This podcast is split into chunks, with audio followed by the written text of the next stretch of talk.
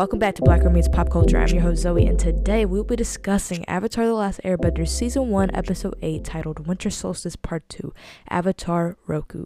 Before we get into that, as per usual, I'd like to remind you to follow this podcast on Spotify and Apple Podcasts. And when you do so, don't forget to hit the notification bell so you get notifications every time I post.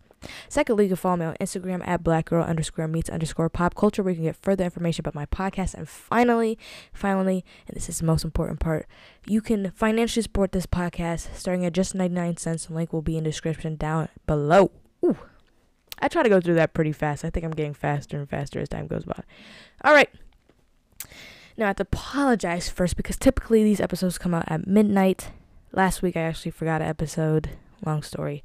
Uh, and this week this episode will be coming out later on in the evening of the day because I'm recording it just now. I know, terrible of me, but hey, at least it's coming out. I was like, I can't miss another episode. I've never really technically missed an episode when I was supposed to release.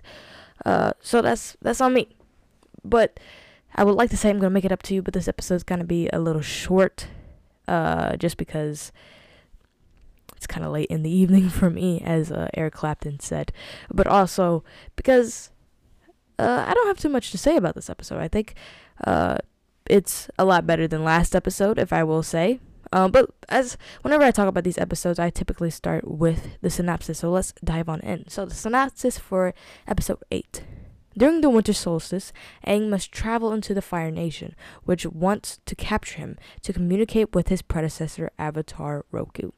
So recently, I've been starting off with the parallels between Aang and Zuko, and I feel like as I continue to watch this show and as time progresses within the show, it becomes more and more prevalent of the uh, similarities between the two. And I talk about how later, particularly in season three, we learn the connection that Zuko and Aang have with one another. But specifically in the first episode of season three, where Aang, spoiler alert, says that he needs to regain his honor. Now, I don't like to talk about the future episodes too much, so I'll just keep it brief with there.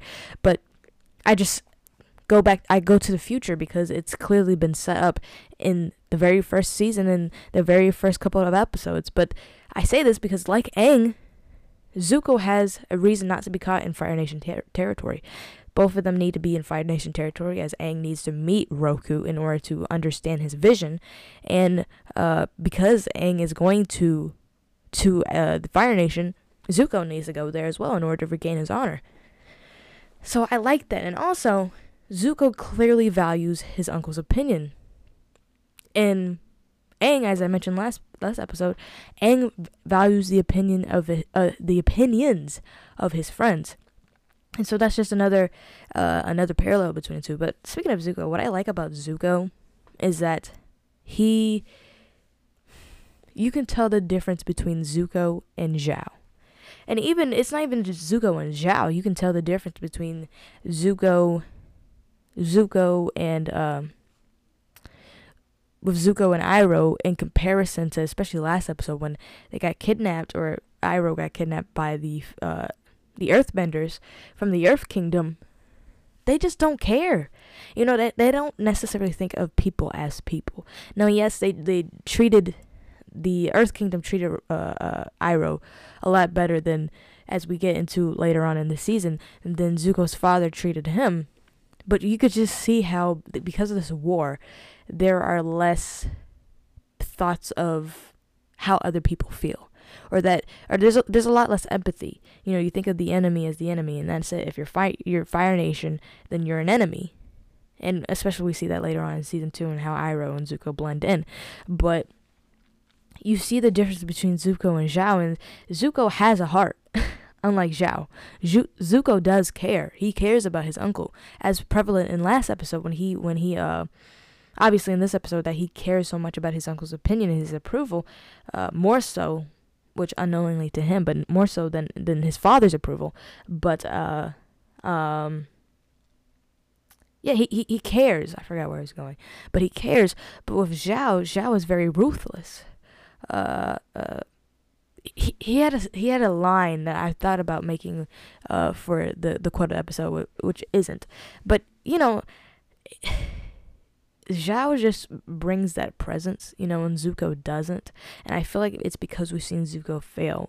Now we've seen Zhao fail, but it's it's actually it's not because we've seen Zuko fail. It's because we we uh Zuko is our main character, save for Aang. Now it's called Avatar, so obviously the last Airbender. So obviously it's speaking of Aang, but Zuko more so than Katara and Sokka is the second protagonist of this show.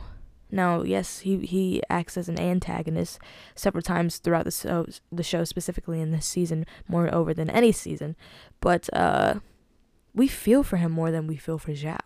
Zuko is not ruthless. He's not ruthless like Zhao, and not for and not like his father. Uh, so I I like seeing that. I like seeing the nuances to the Fire Nation. Uh, but yeah, um, when speaking of the so so Aang has to get into Fire Nation territory and there's a blockade. I'm surprised when Sokka, um, yeah, when Sokka fell off of Appa, I'm surprised Aang didn't go to the Avatar state, and it kind of would have made sense. I mean, obvi- I mean, I understand thematically why because later on Aang goes into the Avatar state, and I feel like it would undermine Roku's present at, presence as the end that is the that is Aang in the Avatar state, but like the way Sokka fell is the same way like off of Appa is it is almost the same way it, or is at least in a similar manner to how Aang fell uh, or almost fell off of Appa or he did fall off of Appa when uh, he ran away which is once again getting to future territory which I, will I'll stay away from but I just thought it would have been and I understand why they didn't do it but I thought just it would have foreshadowed what what is to come or what has come but has been yet to be revealed uh, in the future. But hey, um,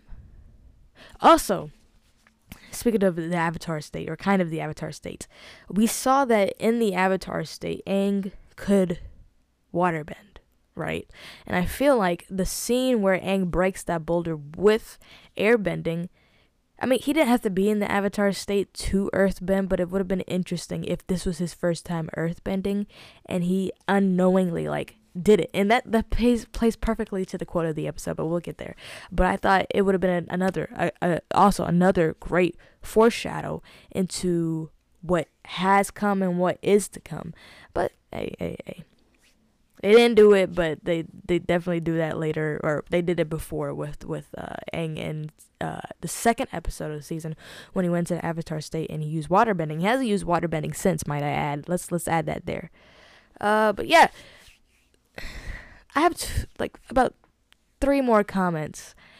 But one of the comments about this episode, and I thought about it last episode, but this one in particular, it just gives me straight up Star Wars vibes uh, with the blockade, the running away from the sages.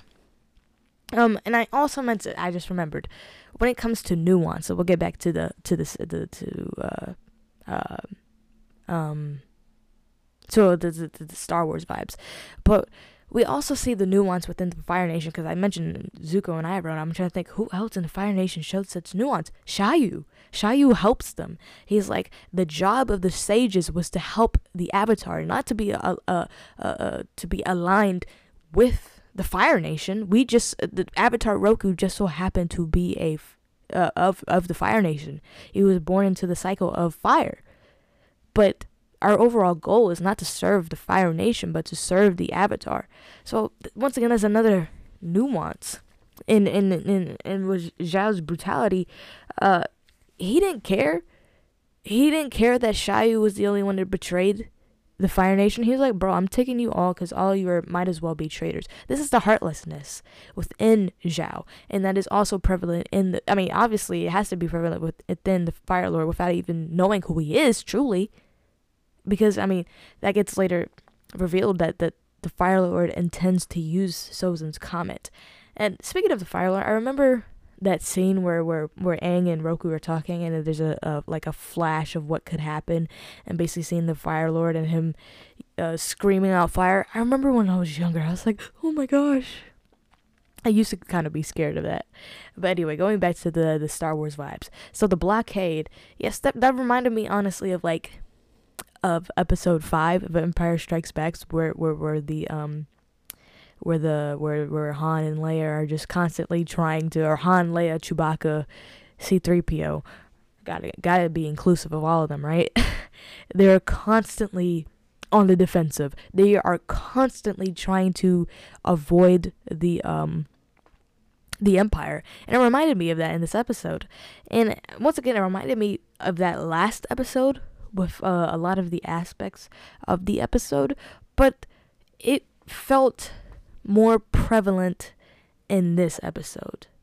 It, continuing on, talking about the one scene where, where they're running from the sages and Aang runs into one room and then you don't see his perspective. You just see from Katara and Sokka's perspective and he runs back out. That's like straight from Star Wars. You know, when um Han and Chewie they're in the Death Star and they sh- they they turn around and they shoot that one guy and they run the other way and you see them run out. Uh, from I want to say Leia's perspective. Haven't seen the movie in a while, but uh, it it reminded me of that. And um, Force Ghost. Now, obviously, Roku is not a Force Ghost, but he's blue like a Force Ghost. Okay, even when he reappears as Aang, he's blue like a Force Ghost. So I was like, bro. And I obviously I understand that this show gets um even Star Wars. You know, so I'm like maybe it's not a Star Wars thing, but maybe it's more of a the show adapts from Buddhism, uh, which uh, Aang mentions that he's a monk, and typically monks come from the, to my knowledge, you can correct me if I'm wrong, but come from being a Buddhist. Uh, not all Buddhists are monks, but uh, you can become a Buddhist monk. So I, I, I found that pretty interesting with the, the, the, the Force Ghost kind of idea. It might not be a Force Ghost, it might uh, derive from uh, uh, the the faith or the belief, the religion, I should say, of Buddhism. But hey, and finally the music. There's some scenes where I'm like, this just sounds like, it sounds like a, uh, uh, uh, John Williams. I want to say that is the composer for Star Wars, but um yeah, a lot of it like like specifically with the Fire Sages, that music sounded like the music for the Emperor like um when uh for example in in, in uh Revenge of the Sith when he speaks with Anakin that sounded so much like the same music. But anyway, continuing, keep it moving. Uh, Sokka shows off his brilliance this episode. I talked about it last episode, which was one of my critiques, or something I, I had a problem with last episode, and that was it felt like Sokka was at, a bit out of character with recklessly putting himself in harm's way and getting kidnapped by um what was that thing called? Gosh darn it. Hei Bai. Sheesh, man. Uh, when he got kidnapped by Hei Bai, I felt that, I mentioned that I felt that that was very out of character.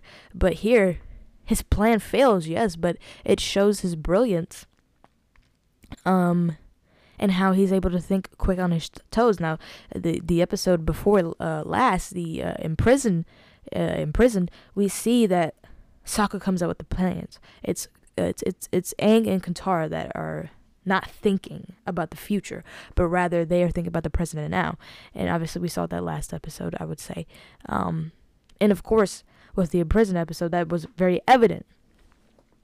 So I like that we bring it back and kind of correct the problems that I had with the prior episode with Sokka's with Sokka's character, and shows that he um he thinks ahead but he can also think on his toes if necessary. And hey, Katara helped him out uh, with saying like, "Yeah, Sokka's plan failed."